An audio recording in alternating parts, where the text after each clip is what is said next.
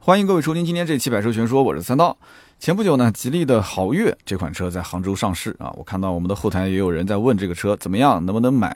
前一段时间呢，也是发了一条抖音啊，在这个抖音上面呢，评论区啊留言应该也过千了吧，很多人在讨论啊，有人说好，有人说不好。那么那天呢，这个发布会本来应该我有去，但是呢时间冲突，我就让我们的同事盾牌去参加了这个活动。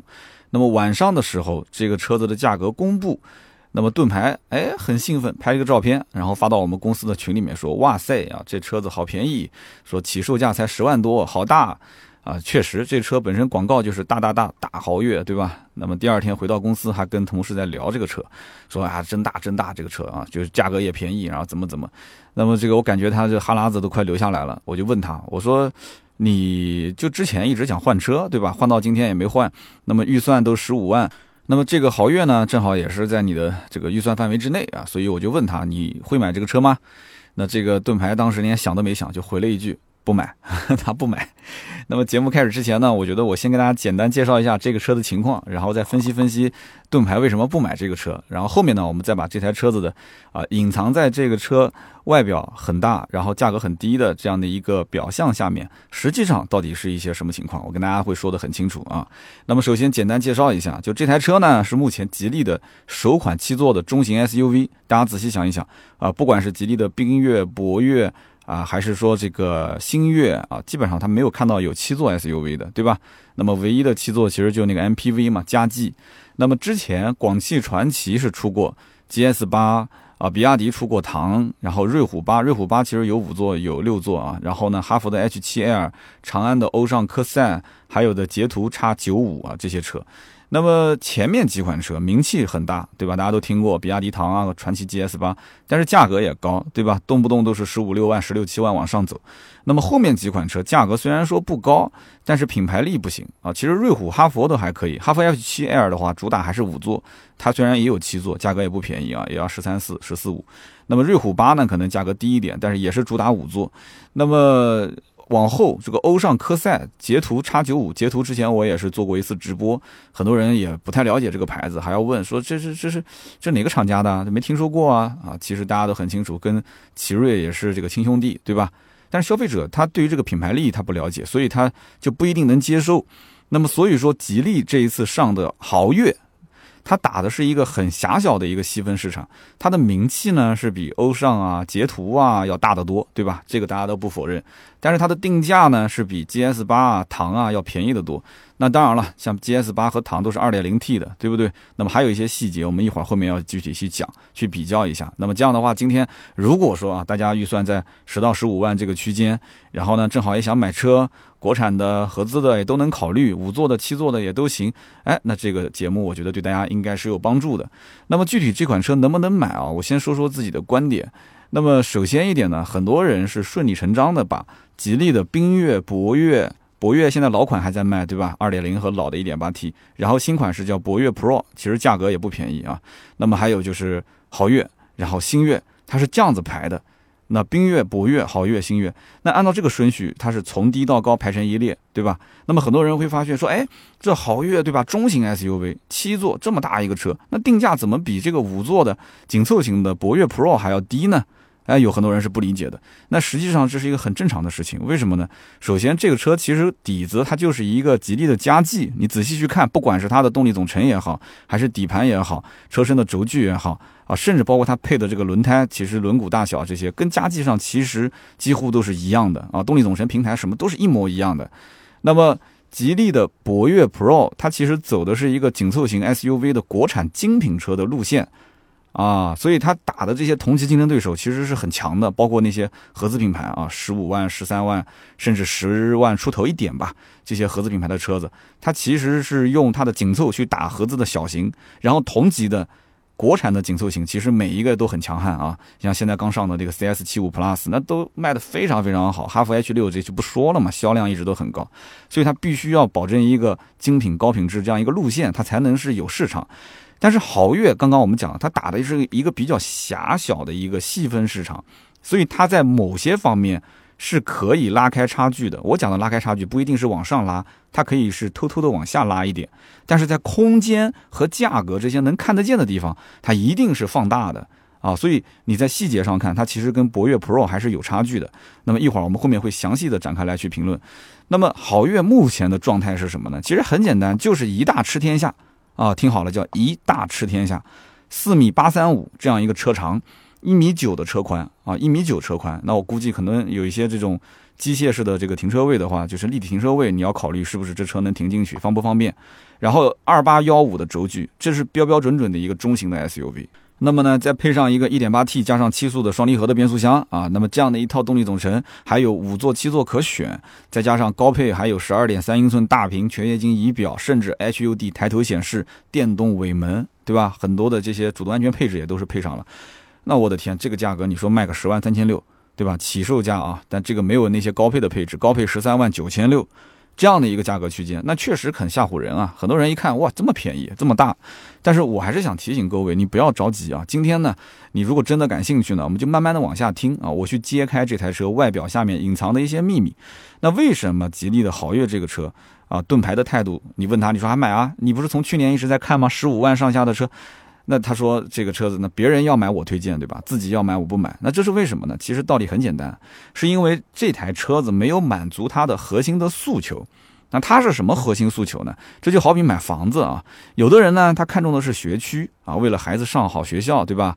那么房子是不是老破小，那根本就无所谓。北京曾经不是有个新闻吗？说一个地下室卖了一千多万。啊，这是真事儿啊，卖了一千零五十万。那为什么呢？因为那个学校小学是在好像北京西城区，然后小学一般般吧，然后呢，直接可以升北京四中。那大家都知道，北京四中，我曾经在节目里面也聊过啊，很多名人啊，那是绝对的名校。那一千多万。换了一个老破小，但是呢，拿了一个入学名额，将来甚至于小学可以直升北京四中。那你不能光看这个房子的价格高，很多人不是把它当房子来买的，他是为了孩子的未来，他买的是未来，买的是通往上层阶梯的一把钥匙。而且这个钥匙今天你用完了之后啊，你下次可以再卖给别人嘛，对不对？它可以转手。那么这种又是一个稀缺的资源，相当于是投资，那保不准未来还能有升值空间，而且很大可能是有升值空间的，对不对？所以你觉得他傻？他是觉得你酸啊，其实这个道理大家都懂啊，不用展开。那么还有的人呢，买房子呢，他追求的是品牌开发商以及周边的一些便利性，那这种呢就是改善性需求，对不对？那比方说三刀我，那我下次要是换房子的话。那我可能就是这两类人当中的其中一类啊。如果我孩子学习还不错啊，学习成绩不错，到了个三年级左右，我可能就给他要考虑中学的学区，那就是第一类。那如果说孩子学习成绩一般，那我可能我就考虑这个改善型需求，我愿意住哪就住哪，旁边有什么学校就正常上，无所谓了。所以人们都讲说叫安居乐业嘛，对吧？手头有点闲钱了之后，改善自己的居住条件，这肯定是大多数人考虑的一个问题点。所以自古以来，老百姓都是这么做的，也无可厚非。那么首先啊，我们就聊到这台车。这台车呢，它符合盾牌的预算，就跟刚刚我们讲买房子一样的。但他为什么想都不想就拒绝呢？就是因为这台车跟他作为一个消费者来讲，他的诉求有非常大的关系。我们就举个例子，比方说，如果你跟盾牌两个人同样手头预算十五万要买一辆 SUV，那么你是一个小白用户啊，首次购车。但是呢，盾牌他手上呢有一辆一一年的克鲁兹啊，也开了好几年了。那么你们两个消费者，其实在看待这同一款新车的时候，眼光是不一样的啊，你们的着眼点是不一样的。这里面有个小测试，就比方说你在纸上你画一个蓝色的方块，画一个红色的方块，你盯着其中的一个方块看一分钟啊，或者看半分钟，然后你闭上眼睛啊，你过个大概五秒钟左右，你再睁开。这个时候呢，你瞬间会发现啊，你看着红色的那个方块，你马上睁开眼看到身边就有很多红色的东西啊。你看蓝色的方块，你马上就发现身边有很多蓝色的东西。这种情况其实在我们身边很常见啊。就比方说，我们刚买了一辆新车，上路的头几天，我就会发现啊，路上很多跟我同款的车型，以前怎么没发现呢？对不对？那就是你的注意力啊，专注度在某一个点上，所以你就会发现身边这个东西会放大。所以我们刚刚讲的这个十五万的预算买车的问题。盾牌它为什么直接把豪越 pass 了？其实很简单，是因为它购车的注意力，它的第一个点是在品牌的提升，第二个点是在省心和耐用的程度，啊，所以你要知道，盾牌开了这么多年的克鲁兹，身边的人陆陆续续都换车了，对吧？他手头上有点小闲钱了，他心里面也痒痒的，也想去换。那品牌层次的提升肯定是他放在第一位的。那么他这个克鲁兹呢，又经常出现一些问题，对吧？那这在办公室里面经常能听到他在喊啊，我的车子又去修了。我哎，今天怎么没开车啊？啊，我的车在修理厂啊，又出了点问题。他这些问题呢，有的是克鲁兹的通病，那么有的呢是他因为毕竟年份比较久了嘛，零部件老化无法避免的一些毛病。那么所以每隔几个月他都要抱怨一下，这很正常。所以他要换车嘛，啊，就哭着喊着要换车。那么所以说，豪越这台车对于像盾牌来讲的话，这两点他都没有满足。那么豪越的这个卖点说大大大大大大豪越，这大豪越对他来讲，他对他作为一个媒体去看的时候啊，好好好好大，然后截了个图发到我们的这个群里面，然后到了公司讲这车又大又便宜，但是击不中他的需求点，对不对？这一类的用户在市面上还是很多的，你击不中我，所以我不会去看。但是不符合盾牌的要求，并不代表说这台车卖的不好。那么二十九号的时候，今天录音是三十号啊。我二十九号给南京的吉利的 4S 店朋友打了一个电话，我就问他，我说：“哎，这个豪越是二十三号上市的，对吧？也差不多一周了嘛。像这种车子，一般也会提前预售。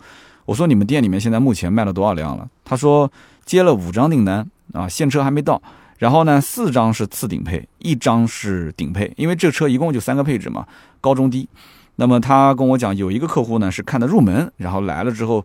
就了解到这个情况，就是说四 s 店没有现车，然后订货呢也不知道什么时间能提车，为什么呢？因为好像厂家目前还没有排产这个最低配，所以说看不到配额就不能确定时间嘛。那这个客户呢，他本来就是冲着这车十万三千六的这个起售价过来的，他还指望说，呃，那说不定还能再跟他对吧，要一要这个就抹个零头吧，对吧？十万块钱能不能入手？他就希望十万块钱上下能把这个车子给落地。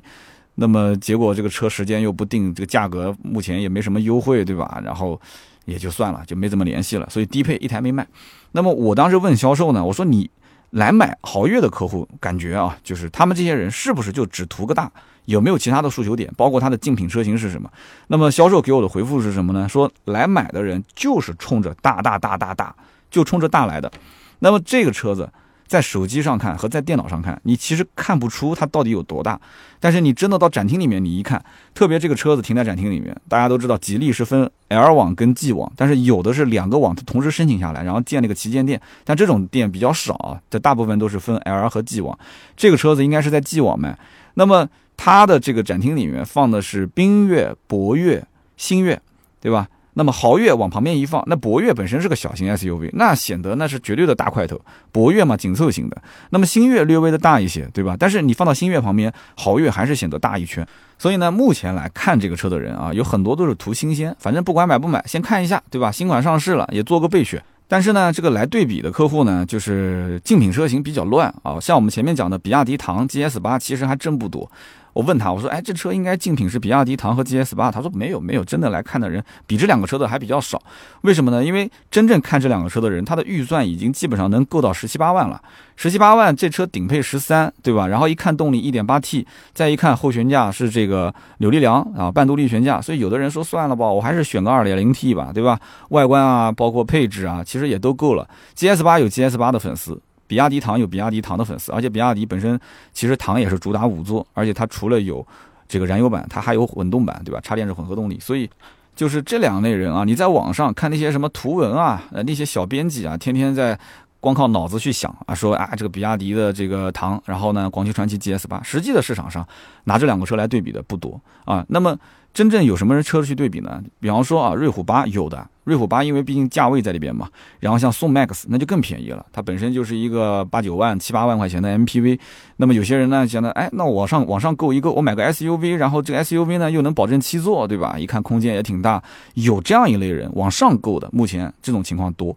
然后还有就是更多的是自家的，本来就是吉利的客户，内部消化，本来是看佳绩的，佳绩在 L 网就是另外一家店，然后呢，哎，被这个 G 网的。这个新车型给吸引过来了，所以吉利内部其实也是在斗啊，也是在互相的斗。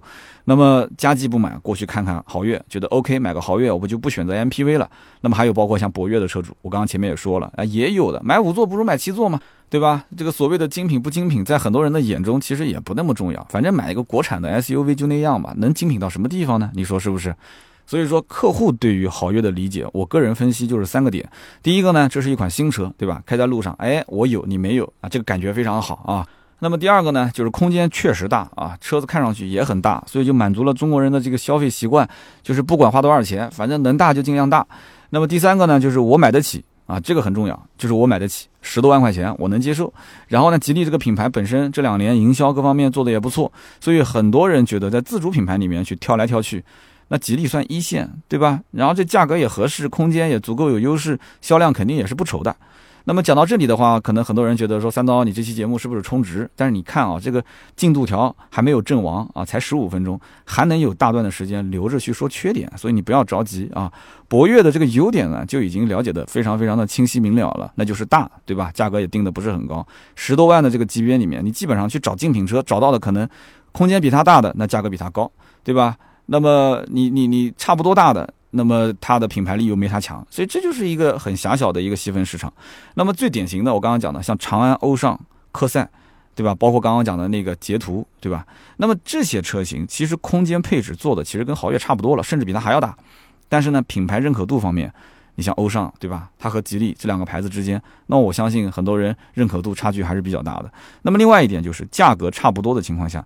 你像我们刚刚讲的，像欧尚这些车，1.5T、1.5T 和 1.8T，你单纯从账面上去啊做数据对比的话，那很多一些客户啊，应该讲连试驾都不试驾，直接就 pass 了。其实我想讲，博越这个 1.8T 的动力也一般，你真的去开开你就知道了啊，油耗其实也不低。好，那我们接下来就聊聊豪越的一些缺点。那么前面呢，我们也都说了啊，这台车子给人感觉就是啊，定价便宜，空间大。那么感觉性价比很高，但实际上我觉得大家一定要弄清楚几点。首先呢，就是吉利豪越上市定价十万三千六到十三万九千六，对吧？这个价格其实指的是五座版的价格。啊，这个我觉得吉利是有一点耍这个小聪明了啊！它对外的宣传都是吉利豪越大七座啊，大大大大七座。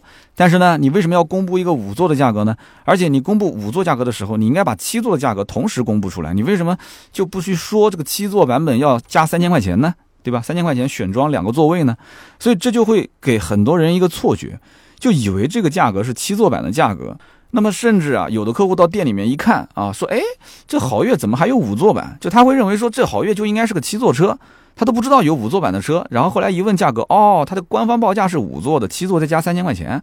那么对于十多万块钱购车的这样一个预算的客户，指导价一下子再飙上去三千块钱，其实感受很不好。所以呢，这也是目前为止啊，豪越。耍了个小聪明，但是其实我感觉他是搬了石头砸了自己的脚。到了 4S 店之后，客户有一种没有占到便宜的感觉。那么，所以今天到今天为止，对吧？你看到这一家 4S 店也就是五张订单。按道理讲，像这种车子，按照现在目前网上这种口碑，绝对不止五张订单啊。所以从这一点出发，我觉得豪越对外宣传说啊，我是大七座，但是实际上主销是五座，这件事情呢，我觉得啊，就是应该算是一个小小的败笔啊，一个小小的败笔。那么另外一方面呢，就是你稍微了解一下这款车，你就知道它是在所有的国产中型 SUV 当中，少数用这个扭力梁非独立悬挂的车型。哎，有的人讲说，那这个是好事还是坏事啊？那你这样子啊，我跟你这么说你就知道了啊。首先，扭力梁被网友称之为叫什么？叫板车悬架啊，独立悬架、非独立悬架。其实你从字面意义上听，你就知道哪个好，对吧？那么之前速腾车型从独立悬架改为扭力梁板车悬架，那么大家一致认为这是减配。对吧？偷偷摸摸减配，无数的网友把这个大众简直是骂到了怀疑人生。哎，他还坚持用啊，坚持用好了，结果呢，不争气的这个悬架结果断轴，悬架断了。断了之后怎么办呢？厂家就出了一个让人啼笑皆非的方案，大家应该都知道，打补丁啊，打一个小铁块在上面打补丁。那我听友当中肯定是有当年买速腾然后被打补丁的，对不对？所以在我看来，这是什么？这是速腾的产品史上的一个污点。那么这一件事呢，这个事件也是成为了我认为啊，是大众史上或者说是速腾这个产品史上一大污点，对不对？但是呢，哎，这件事情呢，我觉得也是普及了一下这个知识啊，就是让大众知道了，说啊，扭力梁悬架其实是相对比较廉价的车上才会用的一个配备。那么这个舒适度呢，应该讲是不如独立悬架更好，对不对？有了这么一个印象，以前很多老百姓不去看悬架的，哪个看悬架都是看大屏真皮，对不对？天窗。那么我看到有的媒体。现在对于吉利豪越为什么用扭力梁非独立悬架这件事情呢？它是有这样的一个解释，他说是为了进一步的增加车内的空间，因为这个扭力梁的悬架它的占用空间啊比独立悬架要小很多，对吧？那么其实我个人呢对这个看法是不太认同的，为什么呢？对于车内的乘坐的舒适度、空间是一方面，但是另外一方面，你觉得四轮独立悬架难道不能增加车内舒适度吗？所以这个呢，你要仔细推敲啊，它是经不住的。我个人觉得节省成本还是放在第一位的。而且还有一个更关键的点，大家继续往下听，就是这台车子它骨子里面其实就是吉利嘉际的底子，它是吉利嘉际的底子上延伸出来的一个产品。他们两者共用一个平台，对吧？吉利嘉际的车长轴距你去看嘛，对吧？包括它的平台，它的整个一套动力总成都是一样的。所以呢，嘉际是 MPV，那总有人在买车的时候不是首选 MPV，MPV 的市场很小很小。那么因此呢，吉利正好是缺一个中型的 SUV，七座的 SUV，那么就拿这个底子，这样的一套动力总成，直接就延伸出了这样的一个中型 SUV，就是豪越，然后放在另外一个网络里面卖，豪越在 G 网。佳绩在 L 网啊，两个吉利的销售网络。那么大家都知道，佳绩是有 1.5T 和 1.8T 车型的，对吧？两个动力。那么实际上，佳绩 1.8T 的定价也就是十万九千八到十二万九千八，对不对？那么你按照这个逻辑去推的话，豪越十万三千六到十三万九千六，差距大吗？其实不大。你觉得豪越的定价更低吗？低到惊人吗？其实也还好。所以价格高低呢，完全是靠什么？是靠对比出来的。如果你之前看的是比亚迪的唐、广汽传祺的 GS 八，对吧？你动辄都是十六七万的这样一个裸车价，你再去看看豪越的时候，哇塞，你会觉得说，同样大小的车，这车真的好便宜啊，对吧？虽然说唐 GS 八是二点零 T 的发动机，对吧？后悬架是多连杆的独立悬架，对不对？但是你会觉得说，是吧？买豪越的客户会自我安慰一下，哎呦，一点八 T 其实也够用了。而且你在市区开嘛，市区经常堵车，柳力梁的悬架其实哎也没多大差别。那这就是典型的什么？就是买车的时候只看优点，对不对？不过呢，如果说啊，听到这里的话，有一些听友说，哎，那我还是挺喜欢这车的，三刀，我还是想去看看。哎，我是建议你去好好的试乘试驾，而且你不要一个人去，拉着你们家一家老小一起去，对吧？你本来是冲着七座的嘛，那七座你就带六个人去呗。有人讲这么夸张，带六个人啊，真的有必要？那么首先呢，你要知道啊，这车子 1.8T 加七速的双离合，对不对？七 DCT 嘛。那么这套动力总成，其实在博越 Pro、在嘉际这车上都在用。那么这套动力总成一直以来其实表现并不是十分的显眼，184匹马力，300牛米啊，这个理论数据听上去呢勉强还过得去。但是你实际呢满载之后，你再去开，你去看它的驾驶表现，你会发现啊，其实你如果对动力的要求啊还是比较高的。可能就不太让你称心如意了。但是如果你说，哎，只要能开能用，对吧？噪音大一点，转速拉高一点，油耗高一点，我也我也能接受啊。那你要如果抱着这样的一种心态，也也可以，也不是不行。那么，但是你说我就想要那种给油就走，对吧？那么呼之即来的那种感觉啊，畅快淋漓的，那我觉得你就可能得去看 2.0T 了。当然，对不起，你要如果要更大的这个动力的话，你的预算那就得再多加好几万。啊，你多加好几万买其他车型，你是否能妥协？那这就得看自己的实力了，对不对？那么除此之外呢，就是在配置的一些细节方面，我觉得也应该提醒一下。就如果真的有兴趣的话，首先一点就是这款车啊，目前三个配置，对吧？低配、中配、高配，然后有五座、有七座，呃，两个这个这个这个座椅的形式可以选。那这个我觉得首先你要先想好，你要去试一下，你到底要五座还是七座？七座加三千块钱。那么目前五座顶配。基本上是每一家吉利的展厅里面的展车，那么据我了解，七座的这个展车和试驾车可能还要过一段时间啊，大概一两周左右。所以你去之前，你不要冲着七座去，到时候看不到车也试不到车，你浪费时间。一定要去之前打个电话先问一下。那么有了七座可以体验的时候呢，你首先先看一下这种二三二。啊，二加三加二的这种布局的形式，你能不能接受？而且它的第二排座椅还很特别，它不是那种大连排，它是三个独立的座椅。独立座椅呢，可能讲起来就是每个人乘坐的这个包裹性啊，可能会好一些。但是呢，三连排的时候，你会发现，只要中间有一个人是个大胖子，他可能坐的就不是特别的舒服，因为它每一个都是独立座椅啊。那么我讲的独立不是中间分开的，它是连在一起，但是单体式的，你也可以一个一个的放倒，它是这样的一种这个这个独立座椅。所以你应该把它理解成是。二加一一一加二，就是中间那个三应该是个一一一。那么每一个家庭成员的身材是不同的，对吧？那么因此每次出门的时候，那么谁是当司机，谁坐二排，谁坐三排，这个排序规矩啊，一般情况下每个家庭啊，它差不多都是定下来的。比方说二排可能放一个儿童座椅，然后呢妈妈陪着，对不对？然后前面的副驾驶坐的是奶奶，然后爸爸开车，那爷爷坐在第三排，然后有的时候是这样子的。但是呢，这个很多的家庭里面啊，这个老一辈的人不愿意去 4S 店看车，那都是年轻人、小两口跑过去看。小两口去看车的时候呢，有的可能还没怀孩子，呃，年轻嘛，所以身材没有走了样，身材又比较的好。男的呢，可能就是腱子肉；女的呢，可能就身材比较娇小。哎，这夫妻两个人体验了一下第三排，都觉得没问题，好，把车买回去。买回去之后就出问题了，为什么呢？因为可能父母或者是女方的，就岳父岳母，对吧？那么这老两口本身腿脚就不利索，他们的身材可能也是走了样了，对，五十多岁的人了，六十岁的人了。然后呢，他们身材肥胖，坐在第三排感受跟老公老婆坐在第三排的感受差别特别大。所以很多的岳父岳母啊，爸爸妈妈坐了一次第三排，从此以后就不肯再坐了。对吧？所以这样一来的话，你买了一台七座车，最后呢，第三排座椅长期都是放倒，浪费。你当的是个五座车在开，这种情况见了太多太多了。那你还不如老老实实，你就买个 MPV 呢。你 MPV 就老两口一上来就知道，这车明显就是坐七个人的嘛，大家都清楚。超过五座，你肯定是 MPV 嘛。那么在配置方面，我觉得大家应该也要注意一下啊。这个车呢有三款可选，对吧？那么最低配是十万三千六的这个版本，我是不推荐购买的。为什么不推荐购买？因为全车气囊只有两个，主副驾驶各一个，没了。那么这么大一个车，我们且不谈说这个对主驾驶的保护，光是靠两个气囊够不够？那你二排三排呢？对不对？这些都是家里面至亲的人啊。那么。没有没有气囊，没有气囊的话，那主动安全配置给不给呢？那其实低配 也没有主动安全配置，只有顶配才有啊。很多的一些主动刹车啊、车道偏离预警啊，那都是在顶配上。那好，那没有这些，再加上轮胎呢是十七寸的一个小轮毂啊，十七寸，十七寸我们知道，其实吉利的这个缤越那个小型 SUV，它高配配的都是十八的轮毂，但是这个轮毂其实它为什么这么配呢？你看那个加绩。加绩上面就是这样配的啊！如果你要买高配十八轮毂，低配十七轮毂，那么轮胎这个因为是最低配嘛，所以是二幺五六零 R 十七，它还是个窄胎。那么这种窄胎驾驶感受好不好？你自己也可以去试一下。你别到时候买的是个小的这个窄胎，然后呢低配，你结果试的呢是一个高配，两个车感受还是不一样的。所以你要是去买入门版，你最好试一下入门版，然后是织物座椅，没有天窗，手动空调。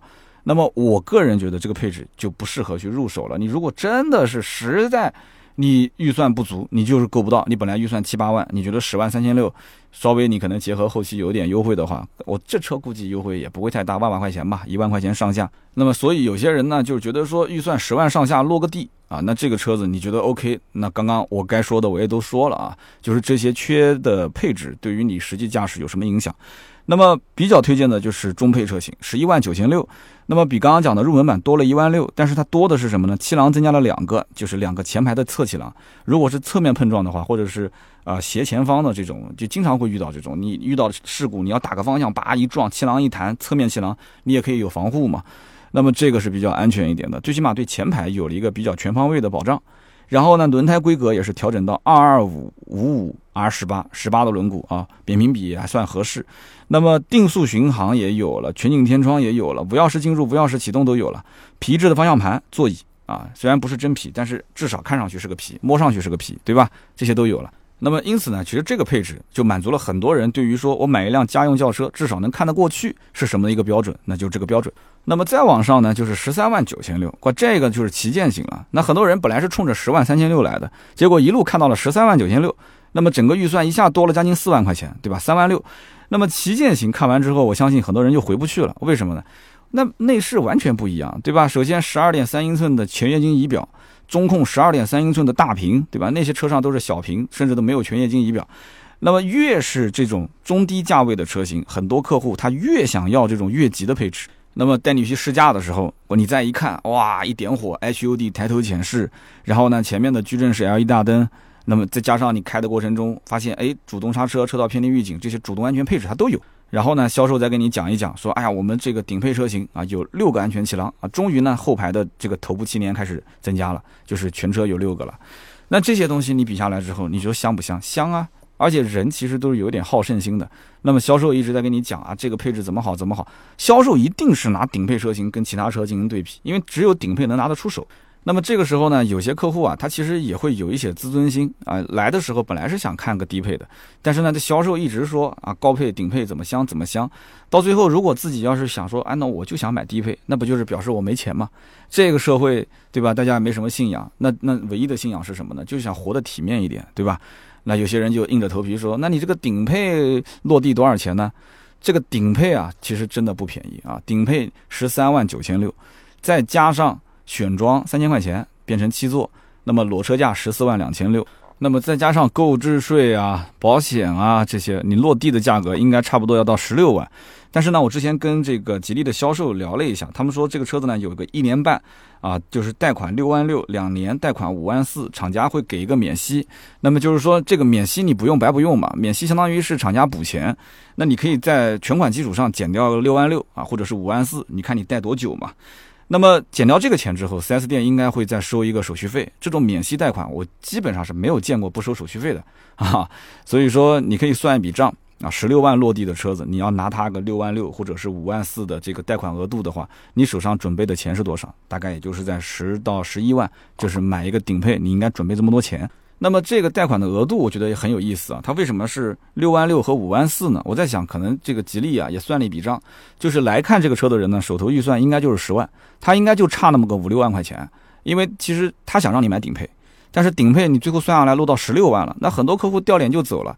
然后吉利把你拉着，告诉你说你不要走啊，我这里呢一年半免息六万六，这个钱是免费给你用的，你不要交利息，两年的利息呢也是没有的，然后是五万四，就额度稍微低一点，所以就把这些想走的客户又拉回来了，反正 它是个免息。那么这个车子呢，怎么讲呢？就看起来可能有人觉得说挺香的，主要是价格十万多起售，但是呢最后呢算来算去，对吧？落到了一个十五六万的价格。那么有没有这些人说我不贷款，但是呢，我从十万的预算或者十二万的预算，我直接可以奔到十六万呢？我在身边，我卖车这么多年，其实很少很少。这两类的客户应该讲是越了一个级了。所以在看好月之前，预算还是得要去啊放宽一些。那么这个车子没有想象中定价那么低，所以说你要知道，你这车真的要去买，你上这个顶配的话，你肯定十六，而且你不上顶配的话呢，你会发现这个配置各方面有所缺失，你心里面多少是有点遗憾啊。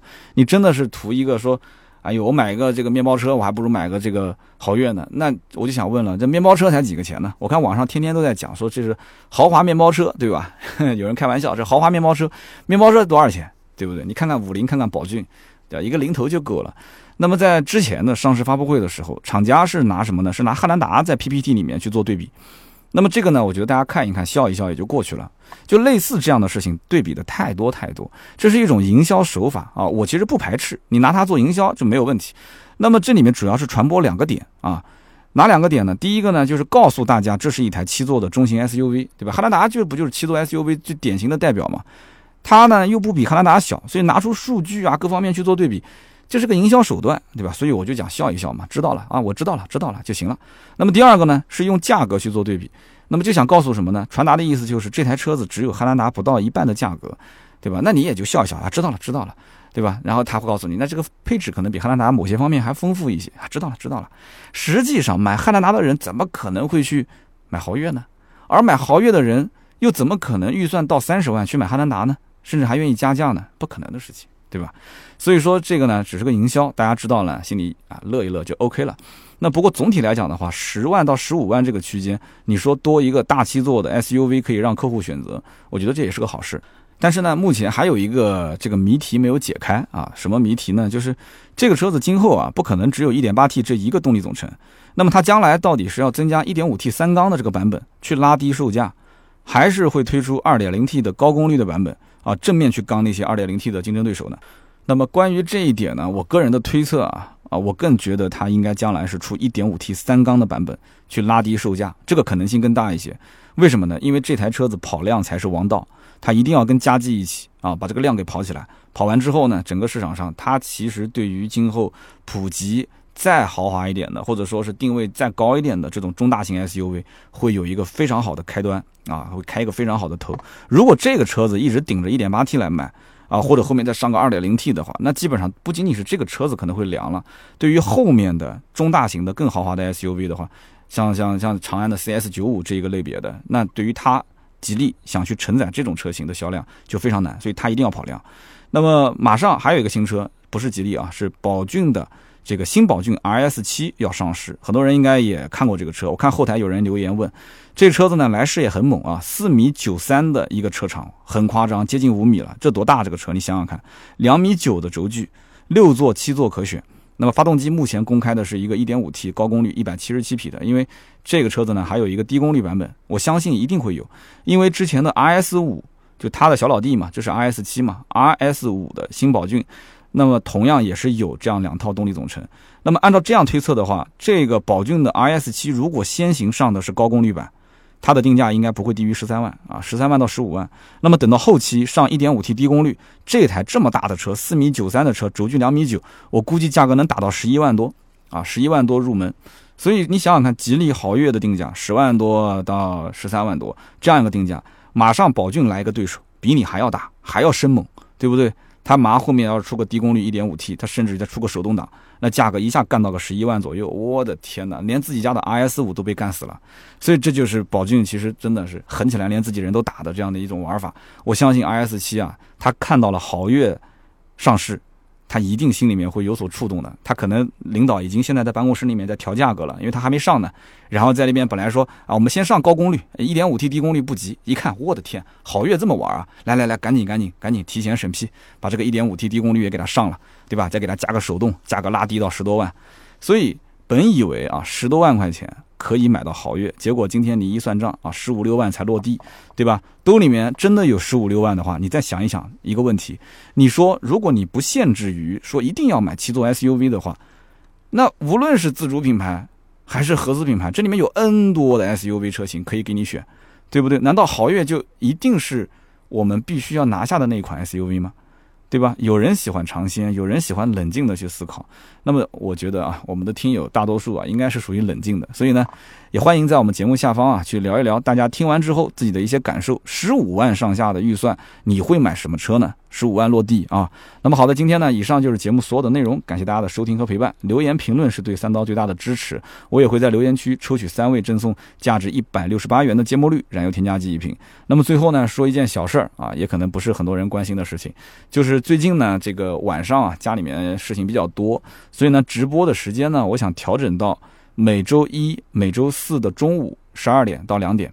啊，每周一、每周四的中午，大家午休的时间基本上应该就十二点到一点半吧，差不多。十二点到两点啊，是中午做直播。周一、周四，因为周三呢，音频节目会通知一下啊，我们第二天中午就可以直播了。那么周一呢，是星期六的节目会通知一下。那么也欢迎大家呢，平时在午休的时候可以到直播间里面来跟三刀一起呢啊去互动互动。那么直播间在抖音上啊，叫三刀砍车的抖音直播间。好的，那么今天这期节目呢就到这里。下面呢是关于上一期节目的留言互动环节。上一期节目呢，我们聊到的是这个关于我帮朋友去买雷克萨斯啊，结果呢被打脸。我看到有一位叫做豆豆啊，豆豆豆豆四爱，他说前几天呢，我给三刀啊在什么抖音直播啊，包括喜马拉雅都去留言了。我想问这个亚洲龙啊，它的一个价格行情，很可惜就是。每个平台三刀这边都没回，一路之下呢，我就跑到南京啊，我直接就去啊，在南京还是三刀家附近的这个丰田店就订了一台亚洲龙二点五的混动豪华版，二十三万九千八，那么优惠了一万三，还送了一个龙膜，还买了一个基本险。那么当时对方也答应我购置税呢回到镇江去交，因为他是要上镇江牌啊，那也就是说是异地上牌。那么其他的呢也没什么费用，所以呢最后落地的价格在二十五点五万以内。他说有点小遗憾啊，本来想跟三刀发生一点联系啊，奈何没有给到机会，所以呢，在留言区想刷个存在感，不知道能不能送瓶芥末绿，哈哈哈，真的是有点遗憾啊。直播前两天确实，呃，这个大家很给力啊，我们直播间的人数啊，直接就奔到了将近两千人啊，一千八百五，这个我也是有点小兴奋，但是呢，结果呢，这个盛极必衰啊，家里面这个有有提意见，说天天这么直播啊，晚上不陪孩子，不陪老婆，就一干干到晚上十点多。家里面呢，这个说实话，孩子睡得也早，第二天早上七点多钟就要上学，对吧？媳妇儿睡得也早，这样每周两天这样的一个工作的强度，那有的家庭他能接受，对吧？无所谓，老公挣钱嘛，对吧？但是像我们这样的，就是想，还是算了啊，晚上就不要这样子播了，我们还是放到中午，人气差一点就差一点啊。那么呢，这位兄弟呢，其实这个价格，我想讲的，首先第一点啊，就是既然已经买了。其实真的就不要再问价格了，你都已经买了，你问我说三刀的价格合不合适？我要如果说啊很合适，那有的人要讲了，三刀你好像也没什么能力嘛，才一万三你就很合适了。这个车子我什么什么朋友在哪边提的多少多少多少，对吧？我就不说了，对吧？那说了你肯定就难过。那如果我说这个价格不合适，对吧？那你得说出什么价格合适。但是我想告诉你，如果是一万三加一个龙膜，其实还可以，就是说最起码这个价格不亏啊，在南京。你要如果说使使劲呢？再给你省一点小钱，问题也不大。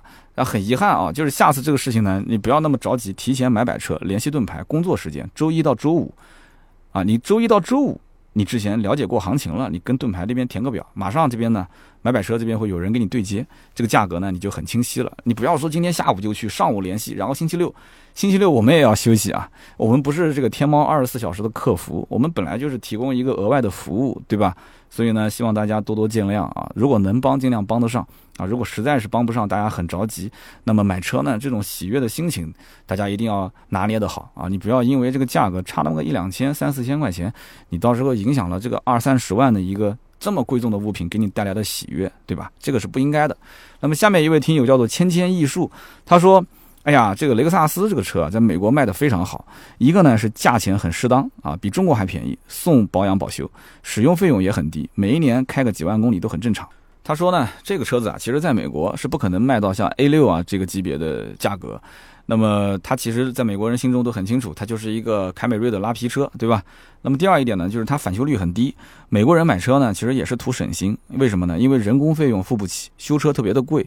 他说，在中国的国情现在看下来确实不一样啊，每一年可能也就开个一两万公里，那么使用率比较低，修车费用呢确实也很便宜，对吧？买车将来的保养维修都是免费的，那么多出来的这些钱，其实就算买一台质量很差的吉普，也可以去足够修很多遍了。所以说。中国现在消费者其实买车已经比十年前理性很多了，但是想让中国消费者对于车的了解程度和理性程度能够达到说，把凯美瑞已经看得很清楚了，就是让雷车的价格至少是回归到不加价，哎，这个市场上的热度能回到这个程度的话，可能还要十年。所以呢，我看到这条留言，其实对于最后一句话啊，我是感触比较深。十年呢，其实说实话，对于目前当下这个互联网的时代，再加上中国。新能源的势力，对吧？包括不管是传统车企还是新造车势力，做新能源，在这种背景之下，混动其实一直我认为是一个间接的方案，它是一个过渡的方案。所以说，它能不能今后就冲着这样的一个什么所谓的免费保修、免费保养，雷克萨斯的这个什么叫返修率很低的、保值率很高的金字招牌，能够一直保持降价？我不相信，我绝对不相信。十年肯定要不了。我个人觉得啊，最多最多两年到三年。这个雷克萨斯依然会被拉到，就是同样是动不动优惠个三万、两万、五万，到了这样的一个环境里面。只不过现在目前来讲，BBA 确实还是比较强势啊，还是要等到这个后期的九五后啊、九零后开始崛起，成为消费的主力军啊。我相信自然会有这样的一批人，他们会喜新厌旧啊，他们会选择更加的时尚、更加的新奇、更加的有科技感的车型。那至于你是不是雷克萨斯不重要。而且我之前也讲了，中国今后的这种出行的方案有多种多样的选择，啊，是不是买个豪华车也是两说，对不对？那买个豪华车撑撑门面，那至于说将来的车子可能连如果是纯电或者是混动的话，那发动机啊这个东西就不是特别的重要了，是不是？那它本来就是用电来开嘛。那么对于雷克萨斯这个车型来讲的话，它目前主打的这个混动的方案还是要以燃油为主，对不对？那么混动只是做辅助，只是油耗低而已。那卖那么高的一个价格，它的燃油版的车型今后是不是还能持续的那么畅销啊？那这个就两说嘛，我是这么认为的。所以呢，说十年有点夸张，真有点。那么下面一位听友叫做星星阁九幽，他说我不知道是不是江苏这里都比较喜欢找关系啊。他说我是在南方的一个城市，我从小就认识一些什么所谓的二代三代，他们从小家教就是不想让孩子在外面乱用关系，不要乱报家门。甚至呢，有的更低调啊，孩子都不跟父亲姓，就是为了隐藏身份啊。那么有一些朋友，我认识了很多年，我都不知道他们家的关系网到底有多深。那么我是因为和他们是发小，所以我才多少知道一点。那外人根本不清楚嘛。那么我呢，今年也四十岁了，我真没有用过他们所谓的这些关系。那么他们也跟我说的很透啊，他们也不能随便让家里面人去出面，除非是真的遇到大事儿了，对吧？他说我唯一的一次觉得说我遇到一个天大的麻烦，想让他。啊，去帮个忙，结果呢，我这个发小，他家里面的人就给司机打了个电话，然后呢，司机呢就把这个事情给摆平了。就在别人的眼里，这根本就不是个什么事儿，而且最重要的是，这个司机还是他们家已经退休的司机。那么这条留言的下面呢，我看到也有好几条留言跟着啊，他们说，这个我呢也四十多岁了啊，这个我们这种人呢也都是人生过半了，很多事情看得也很清了，对吧？非常清楚了。这个四十不惑嘛，所以在这个社会上呢，其实讲究的就是人际关系。但是呢，其实并不是说江苏人喜欢用人际关系，而是很多一些时候啊，他这些关系呢，用的价值不大，或者说是用的意义不大，人情早晚是要还的，但是钱是可以再挣嘛，对不对？所以呢，能花钱摆平的，有的时候呢就不太想用关系。我其实上期节目聊的那一件事情呢，我想表达的是，这个社会上很多人情关系啊，你处理的好了可以加分，但是你处理的不好了，反而呢可能会给自己减分，甚至说有些关系啊，你长期不用啊，它也就淡了。那我在很多身边人的眼中呢，其实就是个卖车的，就是其他的事别人也不会找我，对吧？那么买车这件事情，他找我帮忙，他可能会觉得说，他不一定是在用你的关系，他可能他也知道你在给 4S 店介绍客户的过程中，或者说是你在帮他砍价的过程中，你可能也是在收益的。当然了，这个表面上的文章说，哎呀，三刀，我欠你个人情，我请你吃个饭，这些话还是要说的。但是呢，这个情况跟星星闯九州这个大哥讲的还是有一定的差别啊？为什么呢？像这种摊上事儿了，然后你动用他的之前的这种权力关系来给你摆平，他其实是今后就没什么事要求到你的。他有事情要求你吗？没什么事要求你。但是你是在用他的这层关系，你们俩上下是不对等的。这种动用人际关系的方式方法，其实对于我们来讲，我也不常用。我身边也有，但除非也是遇到大事了，我可能才会想着去。跟他打通电话，然后问一问，也不希望说让他为难，可能就需要让他帮我指点一下，就这件事情，找到哪个人、哪个部门的谁谁谁能够解决，他只要能有这么一句话就可以了，而不是说真的要动用他说啊一个电话，然后他帮我去出个面，然后那这个你们俩关系得铁到什么程度啊，对不对？就社会上往往有一些关系，就是别人给你点拨一下，一句话他没什么损失。然后呢，他但是能够跟你连得上线，也愿意给你点拨，这个我觉得已经非常非常够意思了。啊，所以以后关于这些什么社会上人际关系，大家多多交流，我觉得也挺好的。毕竟都是社会人，对吧？都是要去交际。好的，那么其实我们聊车嘛，也不仅仅是聊车啊，也是我看到上期节目很多留言说三刀也是一个烟火气特别浓的一个节目啊。那烟火气浓就好啊，就希望能多多接地气一些。那么今天这期节目呢，我们就聊那么多啊。那么以上这三位呢，是我们的获奖的听友，感谢大家的留言和支持。那么每一位都可以获得价值一百六十八元的芥末绿燃油添加剂一瓶，请跟我们的盾牌联系，盾牌的微。信号四六四幺五二五四加他，那么买买车咨询车价也是跟他联系啊，四六四幺五二五四也可以加入到我们的社群。好的，那么今天这期节目呢就到这里，我们下期接着聊，拜拜。